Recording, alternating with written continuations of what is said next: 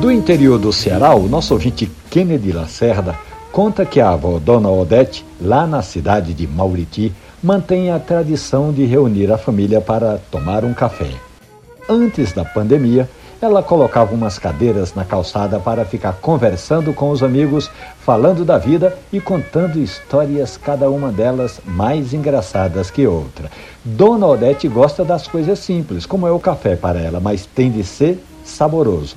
E ela usa uma tradicional receita da família, que é na hora de preparar o café, ela coloca o pó, a água e um pouco de açúcar. Mas ela sempre diz: se não colocar amor na comida, se não tiver amor no café, de nada vale a vida. Mas a dona Odete também tem lá seus segredos. E quando ela faz um bolo de milho, aí a meninada cai em cima com uma xícara de café. Porque essa mistura de bolo de milho com café realmente é uma das boas tradições do povo nordestino.